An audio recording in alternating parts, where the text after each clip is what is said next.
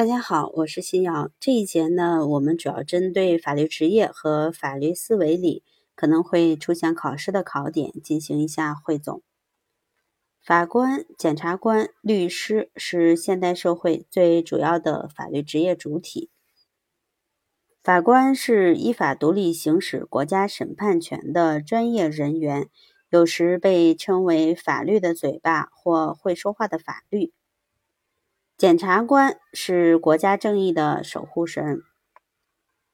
法律思维是指法律职业者根据现行法律进行思考、判断和解决法律问题的一种思维定式，是受法律意识、法律思想和法律文化所影响的一种认识与实践法律的思维方式。法律思维的特征，这个知识点呢，较以简答方式的出现，需要重点注意一下。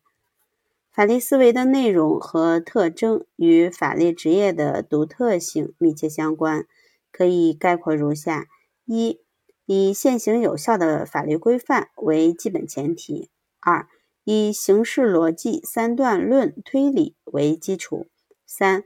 受实现和职业责任的约束而进行的思考和判断具有不完全性。四、以法律上的相对真实为认知依据。五、判断结果具有非此即彼的明确性。六、法律思维具有经验性。法律逻辑是适用法律的逻辑。它是法官、检察官或律师将一般法律规定适用于具体案件过程中，形成判断结论、论证判决之所以正当或不正当的一种技术手段或方法论。法律逻辑关注的核心问题是法律推理。